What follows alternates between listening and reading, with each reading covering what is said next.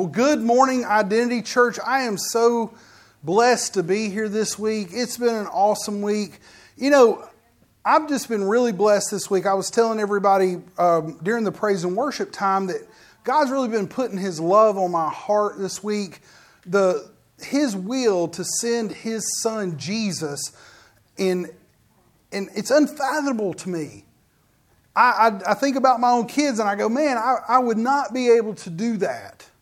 But He did that so that we would be a part of His family, that we would be His children in the kingdom of God.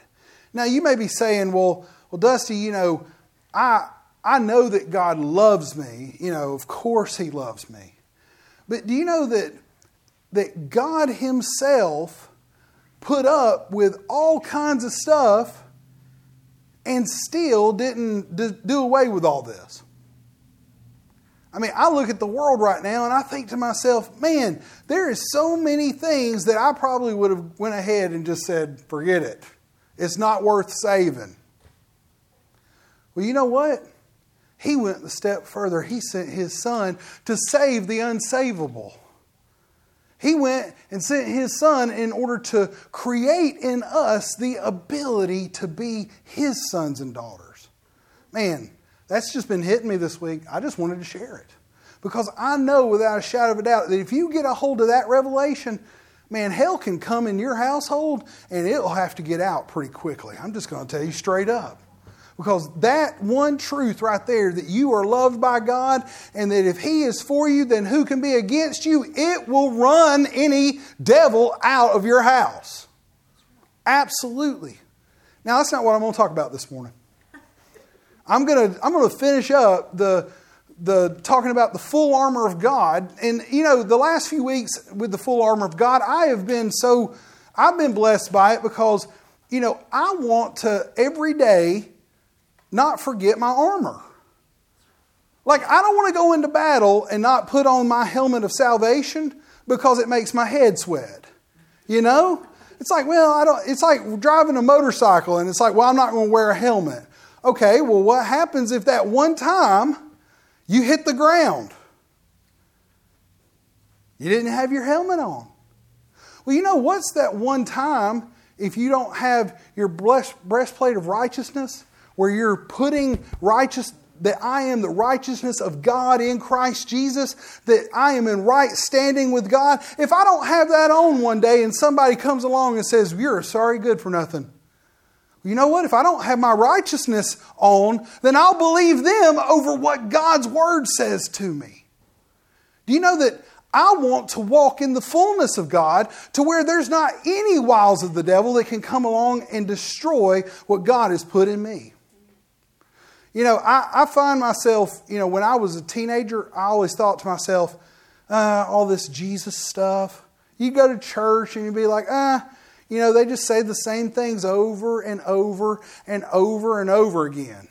Oh, Jesus, Jesus saves, Jesus saves, Jesus saves, Jesus saves. Do you know that it was until I renewed my mind, until I understood where I was going to go next and what God had His plans and His purpose for my life, that I actually started growing and not just going, oh, that Jesus stuff. You know, when love actually starts infecting you and you start having a revelation of the knowledge of who He is in you, man, the Jesus stuff starts making sense. I think a lot of times we don't, we don't allow the salvation to get in our mind, our will, and our emotions. And that's what we're going to talk about today.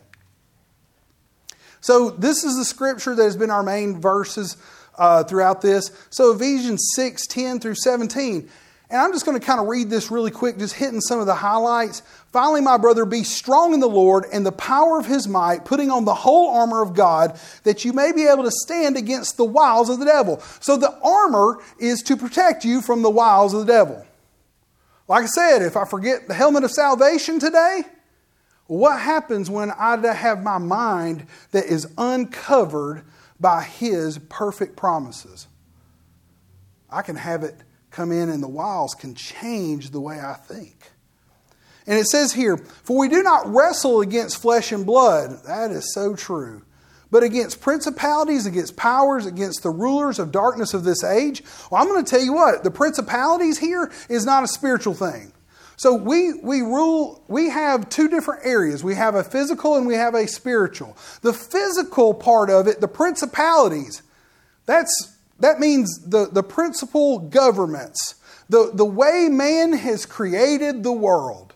You know, the world's coming at you every single day. It doesn't matter. You know, what's coming up in April? Everybody, it, I bet everybody, taxes. How many people are sitting there going, taxes? I got to pay taxes. Well, you know what? That wasn't a God-created thing.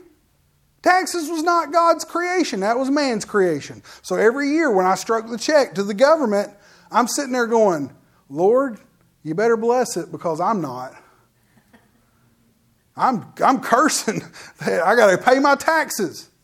Do you know that the, the reason why the principalities of this world, they come after us is to try to put us in its box.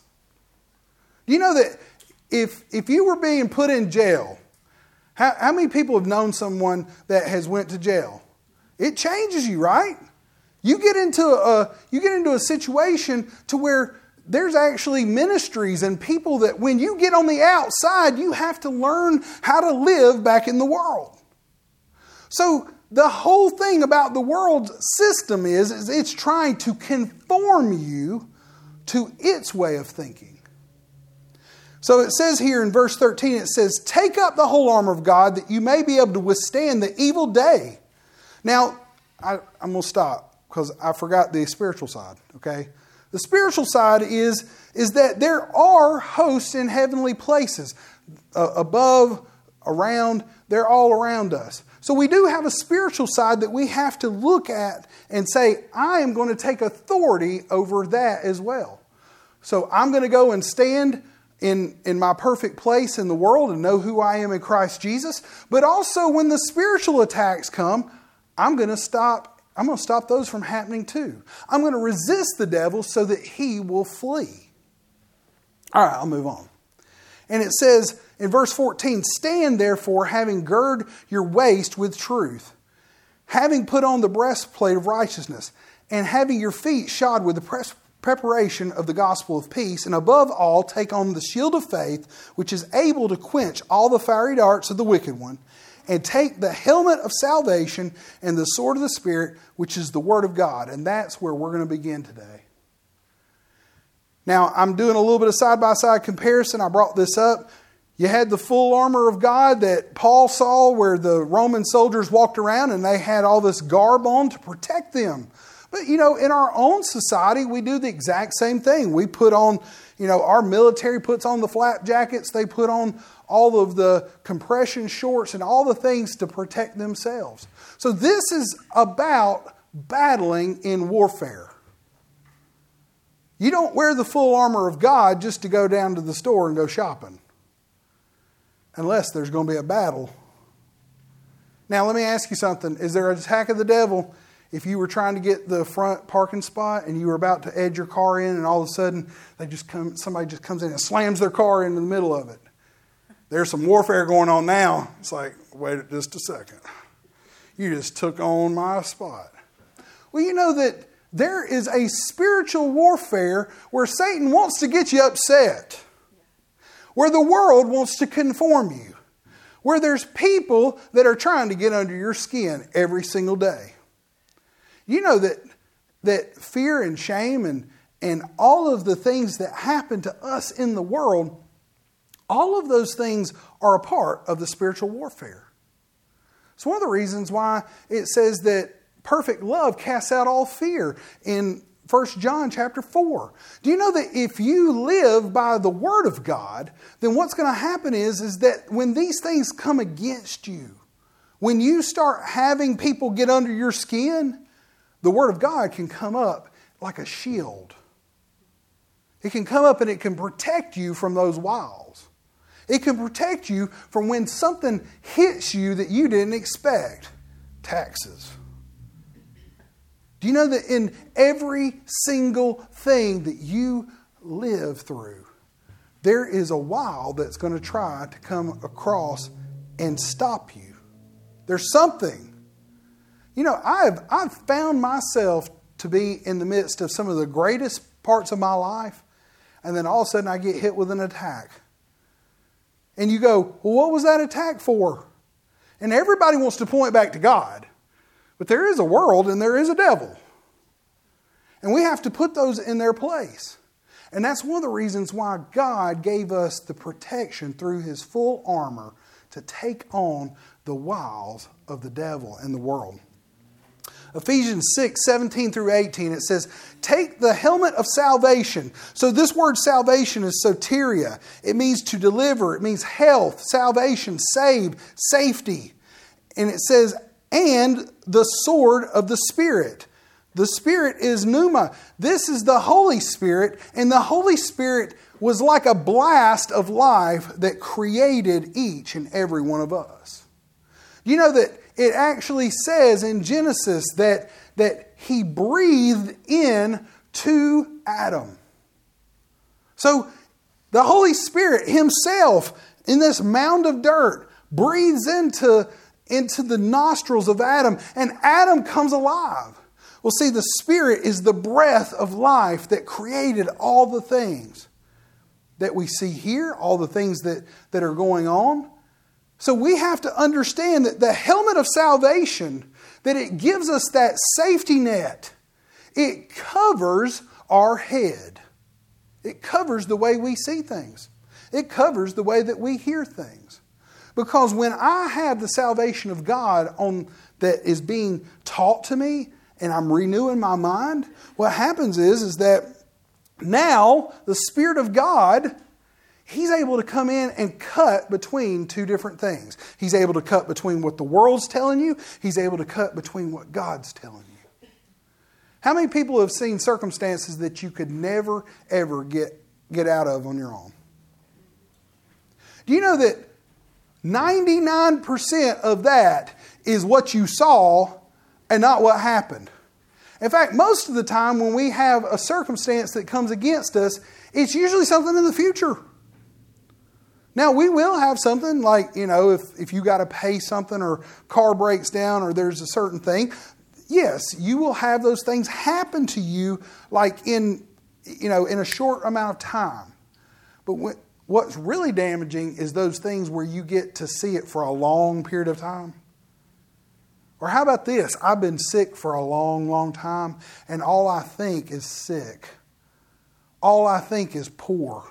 All I think is that nothing's ever going to be good for me. You know, those things, if we allow those to just continue to plague our mind, then what's going to happen is, is that we're going to get to a point to where we don't ever see ourselves out of that situation. And see, that's why we need salvation to cover our head. And it says here, also it says, um, and, and the, the sword of the Spirit, which is this breath of life, which the word, which is the word of God. And verse eighteen says, praying always with all prayer and supplication in the Spirit, being watchful to the end with all perseverance and supplication for all the saints. That's a mouthful right there, okay? So what I want you to know about verse eighteen, that's why I put it in here, because it's not exactly the, the, the full armor of God. But what it is, is it gives you the ability to not just think about your situation. Okay? Let me ask you something. How many people, when they pray, they just pray for themselves? I've been there. I've been there. Yeah, I don't lie in church, okay? You know why? It's because I didn't have my armor on. It's because I was being attacked in ways that I could not see beyond myself.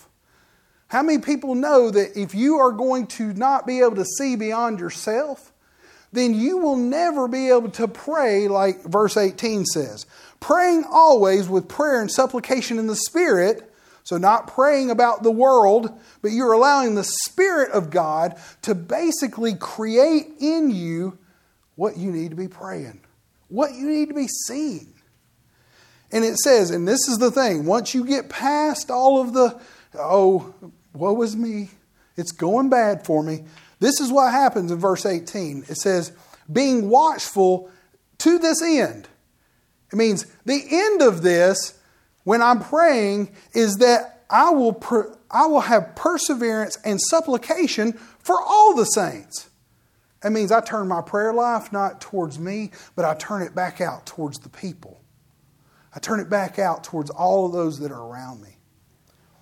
So your head is important because it houses your mind, your will, and your emotions. Now, I've done a teaching on this, and it's I do it as a, I actually do this as spirit, soul, and body. But you know, our mind, will, and emotions are are in our brain. It's the it's our head knowledge. You know, if I learn something, I can learn something incorrectly. I say this all the time. My grandfather told me that, you know, when Adam and Eve was there, that that basically God reached into Adam and took out a rib, and that women have more ribs than guys. It's not true, but that's what I was taught. And I went a long time before I actually knew the truth. Well, do you know that I had a belief off of something that wasn't true? So somebody, mainly my grandfather, decided to tell me something insufficient that I created a belief system around. You know that when my mind, my will, and my emotions, they go in the opposite direction of truth, then we're going to have a problem.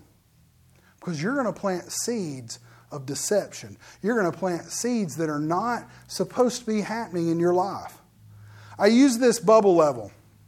Y'all may or may not be able to see it, people out there. But I teach on this from a bubble level perspective. And our mind, our will, and our emotions, just like our spirit, soul, and body. So you have a body, or you have a spirit, you have a soul, a mind, will, and emotions, and you have a body. The body is how you touch the world, right? That's how we get out here. Everybody goes to work. Everybody, we're going to eat some chili. You're going to use your body to do that. You're not using your spirit, okay? But what happens is, is that your soul goes between what I see, hear, taste, smell, and feel, which is my body, my five senses, and it goes between the Spirit of God. So this little bubble is like our soul. And our soul, whatever you elevate, that's where your soul's going to go. So if I elevate everything that's in the flesh, my five senses and what's happening to me in the world, oh, my soul, my mind, my will, and my emotions, they're just going to go crazy. Oh, I, you know, how many people is just like, you know, ugly cried because, you know, woe is me. Woe is me. You know, my kids went and watched a movie. I'm not even going to name the movie, but it's the new Tom Hanks movie. But anyway, they just said it's sad. And so if you're wanting a really, really sad movie, you can go find a movie like that. You just bawl your eyes out for like two straight hours, okay? And there's ladies that I've actually talked to that are like, that's, you know, that's therapeutic for me. It's just to sit down and cry for a long period of time. I, you know, unless I like hit my finger with a hammer or there's something that's going on, I don't want to cry. Now, I understand. Y'all may go, well, you're emotionally damaged, Dusty. I don't know. But what I want you to understand is, is that when your emotions, your mind, will, and emotions start to, to feed off of things, it becomes a catalyst. Do you know what a catalyst is? It's like in a bomb, you have a cap and you have the actual powder that blows up. The cap is a catalyst. It wasn't going to blow up until the, the blasting cap blew up. Well, this is the same thing with our emotions. Our emotions are like a big ball of dynamite. And they will explode and it will send your mind, will, and emotions to nothing but the flesh. Oh, let me just flesh out. How many people have just had some good flesh out parties? I have. I want to tell you what, it's really good when something bad happens to you. Your flesh just feels really good to say, woo, I'm going to cry and I'm going to moan and I'm going to weep and I'm going to, I'm just going to woe is me. Well, you know what? There's some of that that's going to happen because you're human, okay? But there's a point where you go, okay, the Spirit of God's going, hey, mind, will, and emotions, come back over here to the Spirit, which is connected to who God is and the new creature. Second Corinthians five seventeen says that when we were born again, we became a new creature in Christ Jesus. That old man passed away. Well, the old man was like, just keep, just keep bawling your eyes out. Just keep working on, on just having nothing. Well, you know, the new man is a part of the Spirit, and the Spirit of God's going, okay, when, when you're done, let's actually, let's start talking about what we can do in the Spirit. I have a plan for you, plans to prosper you and give you a hope and a future. You know, God's trying to get you the answer that you need. And so in our mind, will, and emotions, we have to understand that this is important. Because if you start feeding the wrong thing, then your mind, will, and emotions are going to go off into the wrong direction. You're always going to fall into this fleshly idealism. Bringing the breath of life, Mister You know, Kung Fu dude over here with a sword. You know, when we breathe, when we have the breath of life, it cuts through. It creates an opportunity for us to, to get all the stuff that is plaguing our mind. The Word of God itself, when you start reading it, you start applying it to your life, it will go in and it will clear your mind. And you'll know the difference between what is fleshly and what is the Spirit.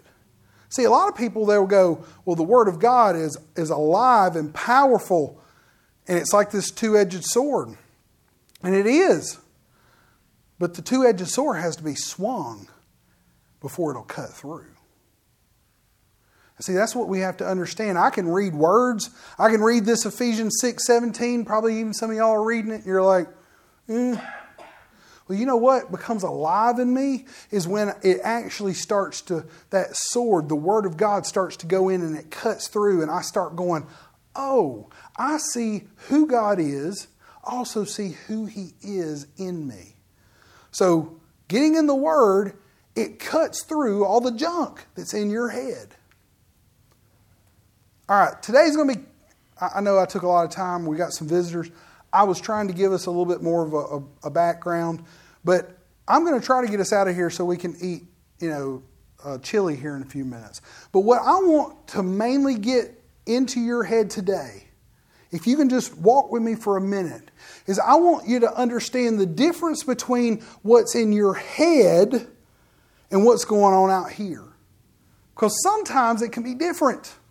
Sometimes your idealisms about what is going on in your life and, and what's happening to you, they're not going to line up with what the Word says about you.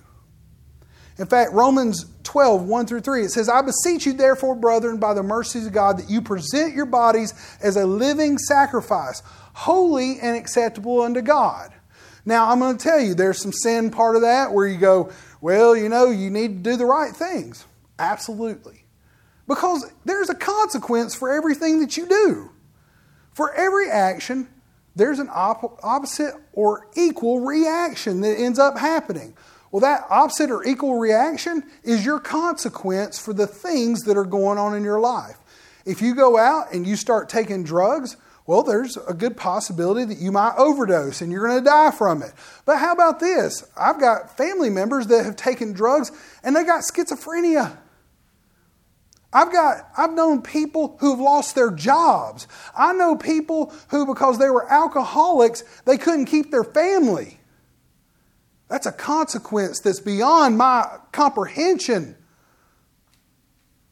You know, you need to understand that, hey, there is a sin portion of this, but the sin portion is not because God's upset at you, by the way. It's God's trying to keep you from losing things. It got quiet in here. Everybody okay with this? I just wanted to make sure that, you know, there is a back door if y'all need to run out of here real quick. But see, sin is a sin is a problem for you. Sin's going to get you caught up in things that the devil will make you pay too much for. And you need to understand this. But there's another p- portion of this too. Because it says in verse two, it says, do not be conformed to this world, but be ye transformed by the renewing of your mind. So your body being a living sacrifice can never, ever, ever, ever, ever, ever, ever, ever happen unless you renew your mind. Because your body won't go where your mind doesn't tell you to go. You know, I always loved when people would, you know, when I was a kid, you'd go and tell your parents, well, the devil made me do it. No. The devil didn't make you do it. The devil made a suggestion and you said, let's do it. See, there's a there's a part you play with the Holy Spirit, and there's also a part you'll play with the devil. Because the devil can't force you to go where you don't want to go. You resist the devil and he'll flee from you, right? James has talked about that. We've talked about that over and over and over again. But do you know that every single time, every single time that Satan comes up to you and he says something, hey, let's go do something that I think is going to be fun. And you go, no. How about us? I want everybody to say, no, Satan. No, Satan. How hard was that? Not today, Satan. But I look at it from this perspective, that we will find out that our bodies won't go where our mind won't take us. Your body just doesn't end up as a drug addict. Your body doesn't end up as an alcoholic. Your body doesn't end up anywhere that you haven't put a lot of thought into. And that's why verse two is more important than verse one. Sin's a problem, but let's talk about what the problem really is. The problem is, is that you were not renewed in your mind. You did not have the ability to think about something else because you ended up taking the sin and saying, that's good, I'm going to go. Verse two says, do not be conformed to this world, but be transformed by, transformed by the renewing of your mind, that you may prove what is good, acceptable, and perfect will of God. This is a testing. You're going to see that the more you get to go with God, the more you're going to see how good it is. You're not going to see anything else. You may think, oh man, that's, I want to, you know, I want to go with all those people who, you know, smoke and chew and the people who do, right? I want to do the sex, drugs, and rock and roll. I want to do whatever it is. At the end of that, there's going to be a price to pay. But when you go with God, there is no price. He gives you it all. You start getting benefits where you're not having to pay. And see, this right here says, for I say through the grace given unto me, you have to have grace in order to use your faith. You can't have a gift given. And I mean, you have to have a gift given before you can actually use it. It's like, you know, we got this air fryer. I think Heather's trying to give it away because it's way too small. But we, we've used it in, in times And, and past, you know, well, it, it works. Everything's good. But do you know that if I didn't have the air fryer, I couldn't use the air fryer? That's, that's a simple fact. I know people are like snickering. That's true. That's stupid, Dusty. But do you know that there's a lot of people that are trying to use things they don't got? Oh, I've got faith in order to be able to, to move this mountain. And you go, no, you don't. I'm watching everything that you said, everything that you've done. I've watched it all. And I'm going, you, you're not living in the fruit of God. You're just speaking the words. Wow, it got quiet again. What just happened? I don't know. See, what I want you to understand is that you have to get the gift of God. You have to understand His promise. And then once you do that, you can use it. And it doesn't matter how small it is at first. You just keep using it, keep using it, and you're going to get benefit out of it. So it says here, it says, to every one of you, it says, for I say, through the grace of God given to me, to every everyone who is among you, not to think of himself more highly than he ought to think, but soberly, as God has dealt to, to each one the measure of faith. Everybody in here, you got a measure of faith. You're not... You're not falling behind. There's not anybody in here that says, well, I don't have faith. No, you got faith, but you also got doubt. How many people knows that we can go find the most faithful person that you could ever find? And doubt can actually creep in. You know, we actually saw this with Jesus. You're like, well, Jesus never had any doubt. Well, so Jesus went into the The wilderness for forty days and forty nights. I'm pretty sure that the first time that if you've not ate anything for forty days or forty nights, and all of a sudden Satan comes up with some bread, and he goes, hey, I'll give you this bread if you give me the kingdom. Hey, I, if you'll come worship me, then I'll give you all these kingdoms. I, you know, I'll keep you from, from you know, I'll keep you from dying. I'll keep all this stuff from happening. Do you know that Satan came at him and Jesus had to go, no! See, doubt's not something that you hold on to. Doubt's something that comes at you. I'm going to say it again. I kind of feel like that got kind of washed over. Okay? Doubt is something that comes at you every single day. It's not something that you just, oh yeah, well, I've doubted all my life. No. I mean, I've had some things that I really believe. I've seen things happen. And then the next time, there's that moment of doubt. You ever had the moment of doubt? Okay, well, yeah, I've seen people that's gotten healed. I've gotten, I've seen people that's gotten set free. But the moment somebody else comes up, it's like, okay, I don't know where they're coming from, and they don't know where I'm coming from, and I'm starting to I'm starting to pray for them, and it's like, okay, I've got to apply the word and my faith to overcome any doubt that comes at me. It's truth. It is absolute truth. Every single day when you take that step in faith, you got to kick the doubt out from under your feet every single time. Doubt will, doubt will, if you allow it to mount up, it'll overcome your measure of faith. So what do we have to do? We have to renew our hope and sober up. How many people's been drunk before? Some of you haven't. I know my wife hasn't. But I, I'm I, I'm like, hey, I know what it was like to sober up. I know what it was like to be hungover. Do you know that at the end of all that, you start realizing what I did before, it was really easy to get me to do stuff I wasn't supposed to do. Do you know that the same thing happens in the world? When your mind gets all messed up, then you're gonna you're gonna be unable to make good decisions because you don't have the good decisions in your head to be made. I know that sounded like I just went in a circle.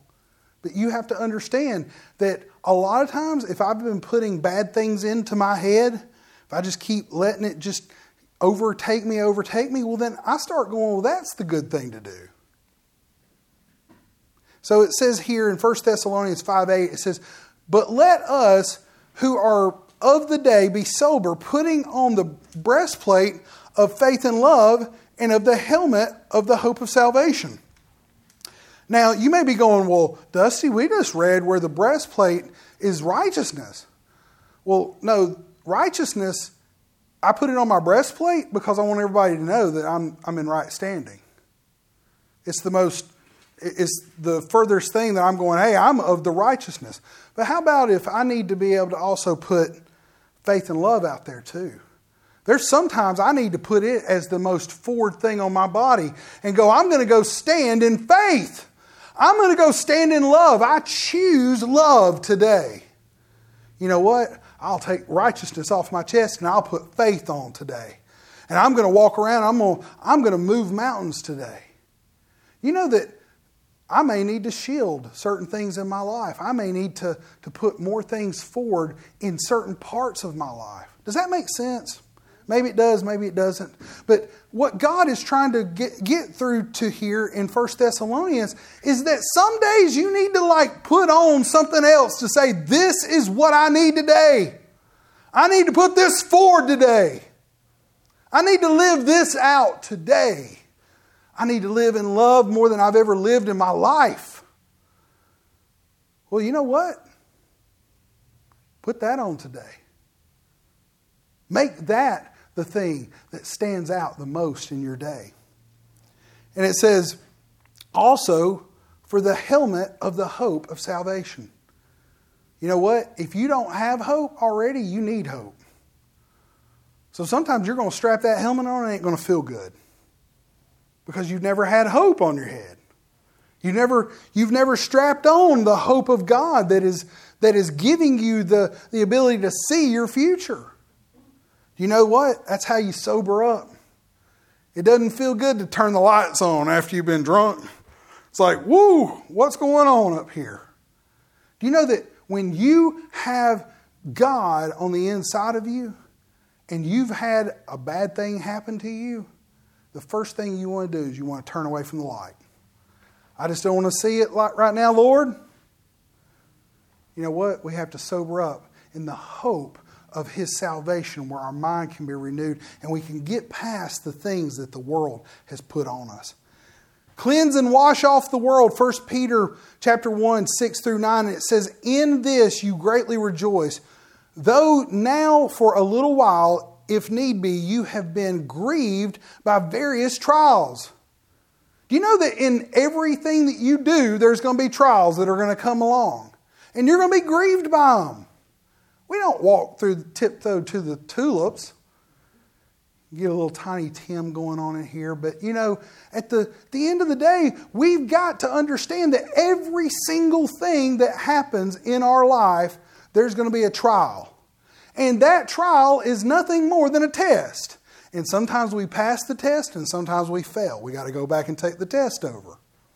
You know, when it came to me in high school, I took lots of tests over. I was grieved by them. You know that, that the Lord is saying to us today that there are going to be times when things are going to happen and you're going to be tested and you may even pass. But man, I just felt bad about that. It made me feel like, ah, I did. I feel icky about that. How about this? It might have put some doubt in your heart. Should I, do I even want to keep going? You know, there's plenty of days that I walk around going, do I even want to keep going? Do I want to keep going with the ministry? By the way, this is not my full-time job. So I go to go, I go to work for the power company every single day, and there's plenty of tests and trials that I get from them.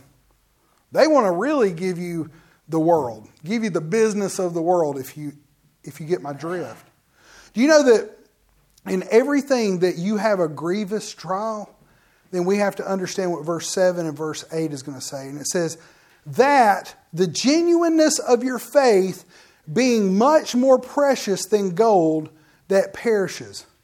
Do you know that your faith will be around?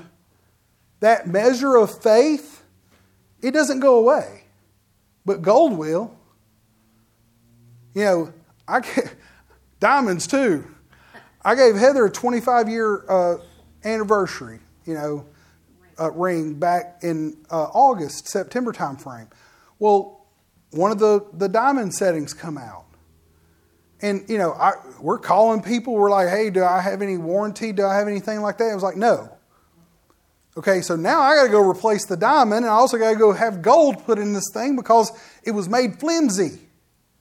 Well, do you know that the number one thing that, and this was what we heard yesterday, oh, diamonds are harder than gold. They will erode the gold. And I'm going, what? I mean, I'm sitting there looking at this, this, this ring, and I'm like, gold is not forever. But your faith is. You just have to get the doubt out. You know that one of the things that I see here is that after it says that more precious than gold, I'm sorry, that faith being more precious than gold that perishes, though it be tested by fire, may be found to praise, honor, and glory at the revelation of Jesus Christ, whom has not been seen, or, or whom having not seen you in love, though now you do not see Him, yet believing, you rejoice with joy inexpressible and full of glory. Now, I've never seen Jesus walking around the earth. How many people have seen Jesus walking around the earth? I've seen some lookalikes. And we were talking about this the other day with Brad Holloman. I, I was talking to him last night, and he liked this little, it was like a candid camera type thing, but they would take Jesus, they dress a guy up like Jesus, and they had a water fountain. And Jesus would come by and wave His hand across the water fountain, and it would go from water to wine, right? And you you know, and then there was one where this kid had kicked a ball and it went out on the lake, and Jesus goes walking out there and He picks it up, and all these people are like, whoa, what just happened? Do you know that that people get to see Jesus through the Bible? And when we see Jesus through the Bible, what are the things we think about? Well, He walked on the water. He turned water into wine. Well, you know what? That's not anything that's going to change your life. How many people know that if all you know is the Bible stories, that it's not going to change your life? Because you didn't actually see Jesus. You heard of his exploits and you created an idea about an exploit in your mind. But see, when you get into the Word of God and you actually see the love of God, when you see what Jesus has done, when you actually experience it, you have never physically with your eyes seen Jesus, but you inexplicably know his love. You know who he is. You could pick him out in a crowd just by seeing him if he just showed up. Because guess what? Jesus himself, being the being the, the Son of the living God, he had love that was unspeakable. Do you know that he has put that love in you? And that's how you know, through the Spirit of God. It's, it's pretty important to know the Spirit of God. And it says here in verse nine, it says, receiving the end of your faith, the salvation of your soul. That means that once we've understood His, His joy unspeakable, it's because we have changed our mind. We have understood who He is through His Word. And it says, and at the end of, and I put this down here, at the end of your faith is belief that is true. You know, if all you believe is that Jesus just walked on water and they turned water into wine, then that's, that's not going to change your life. In fact, there'll be people who'll be able to mingle all kinds of other things in about Jesus that are not true. But if you go and you know about His love, and you know about His, about His inexplicit ways that He came to this earth and that He taught His disciples, and that His disciples died for that. Do you know that when people say, "Oh, there's no, there, there's no um, scientific proof of Jesus," well, they ain't reading. Not just the Bible, but there's church history. They find His name on tablets. They found all this different stuff. Do you know that that still doesn't mean anything? That doesn't change anybody's mind or heart, because they're always going to try to find something different. It's going to be the love of God that will come in and it will revolutionize their hearts. This is the last thing.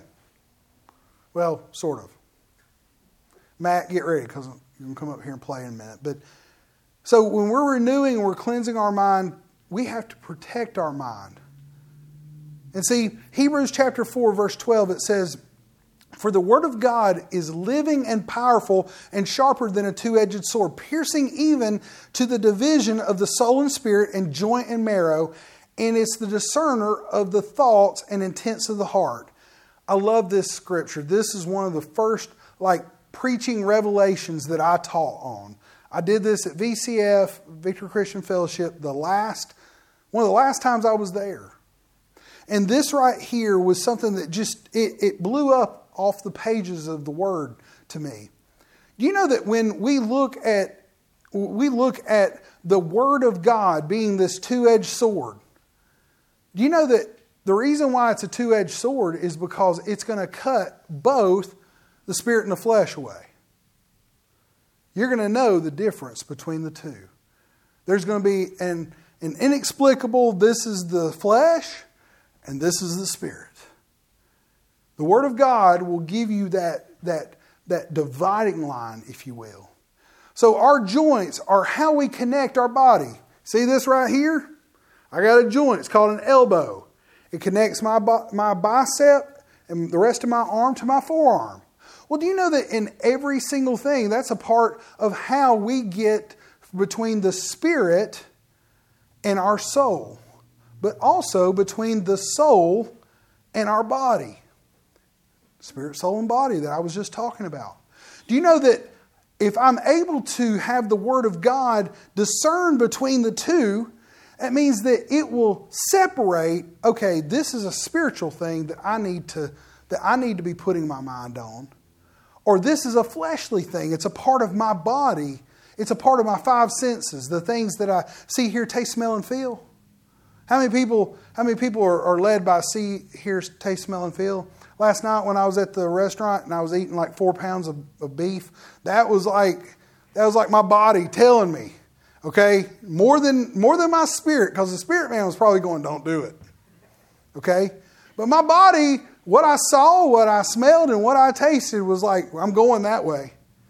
Do you know that in every single thing, the Word of God will come and it will divide between what is good and what is evil? Do you know that in everything that you have to that you have to do in your life, have the Word on the inside of you, and the Holy Spirit Himself will be your teacher, just like it talks about in John. And He will be able to give you the, the answers. I'm going to give sort of a, a brief thing about what you did this week. But you know, my wife teaches in, in at Briarwood, and they've been wanting to, to do, um, what is it, a, a biblical worldviews. Well, they've been telling them, oh, teach biblical worldview, teach biblical worldview. Well, let's just say this. If you're a math teacher or an English teacher, it's kind of hard to teach biblical worldview every single t- every single day. I mean, so what happened was is the Holy Spirit allowed her to use the biblical worldview while she was being observed. And you know, one of the things that was so important was that the scriptures that she had read, they just started popping up on the inside of her. And she started giving these scriptures to the kids. And she was able to do what they wanted her to do. And she got all these kudos and everything for it. But more than that, she had kids that came up to her afterwards and said, I didn't know that just believing in God wasn't enough, that I also need to believe in Jesus. And she had the moment to be able to talk to some of these kids and to say, no, you need to know just believing in God doesn't mean that you're saved. Believing in God means that you just know what everybody else should know, is that there was a God that created everything. But see, the, the most important thing is that Jesus came and He died for our sins. And because He died for our sins, then now we can be made the righteousness of God in Christ Jesus. It's either your works or it's His works. Which one's going to be easier? His works, because it's impossible to do your own works and be good enough. So this body, our, our spirit, soul, and body, our, you know, our, our soul, our mind, will, and emotions, you know, that's how that we connect spirit, soul, and body together. And so the soul is joint between the flesh and the spirit. So our mind, will, and emotions, they have, they have this joint between the two of them. And the Word of God helps us to be able to do that, to be able to cut it. And it separates that mind, what's in our mind, between the spirit and flesh. But the marrow, this is the thing that, that really just floored me when the Lord gave me this revelation years ago. You know, when you go and study what marrow does, if anybody's in the medical field, marrow gives you your blood cells. It's how, it's how we, we manufacture the blood cells that we have, especially red blood cells. And what happens here is that this marrow is the life-giving force. See, the Spirit of God Himself was the life-giving force. It's just like the marrow.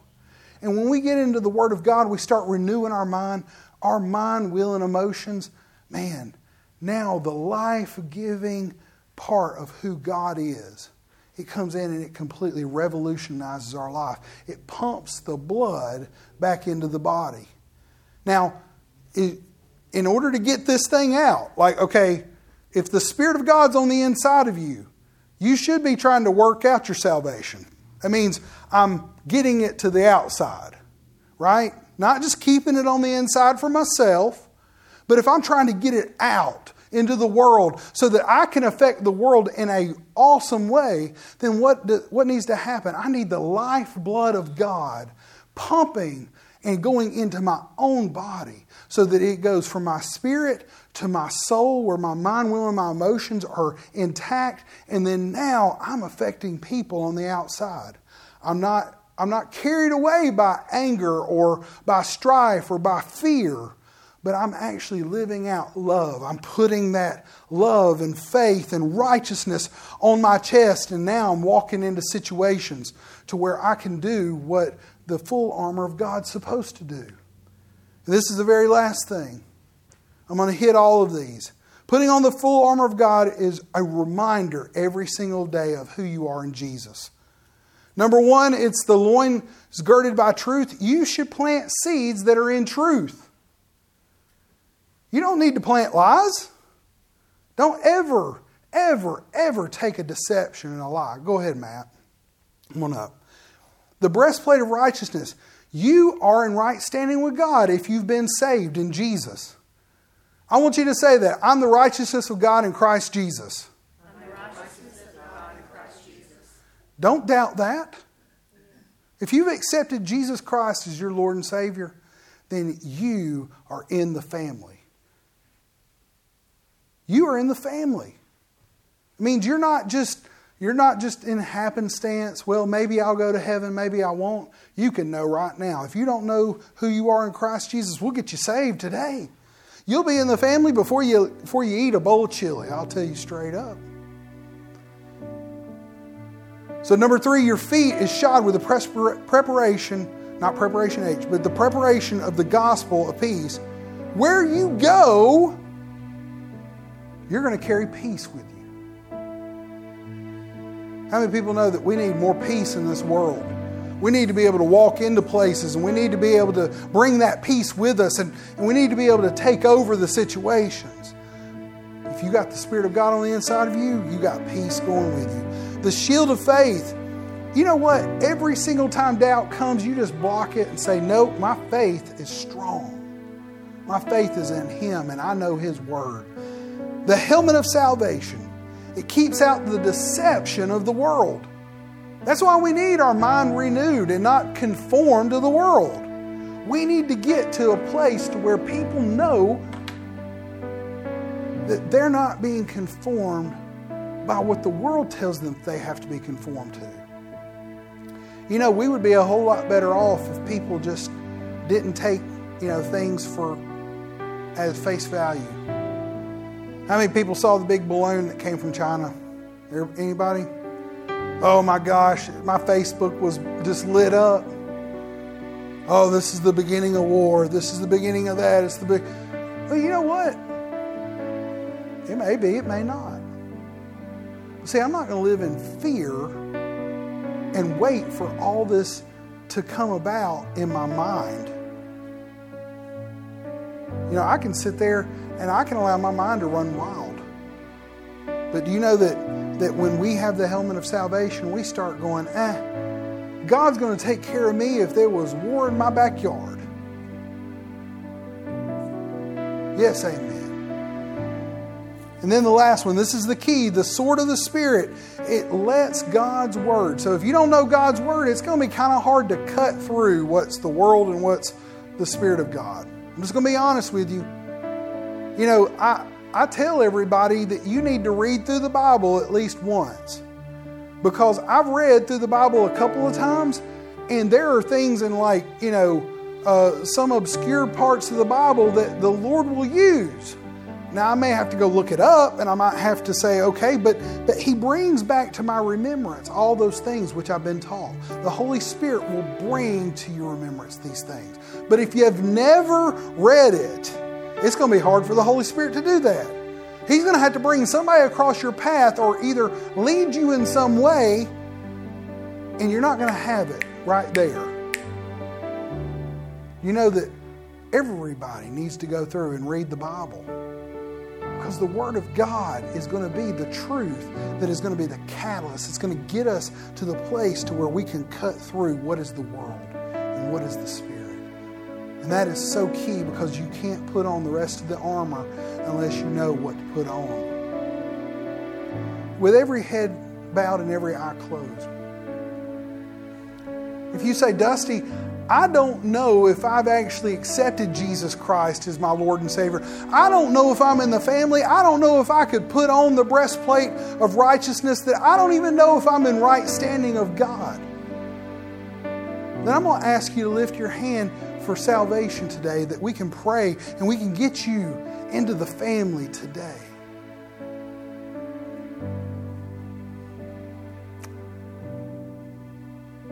Amen. Amen. We're all a part of the family. You know, I want everybody to, to think about in every single way that, okay, because now I'm saved, Now I get to walk out this life in the fullness of God.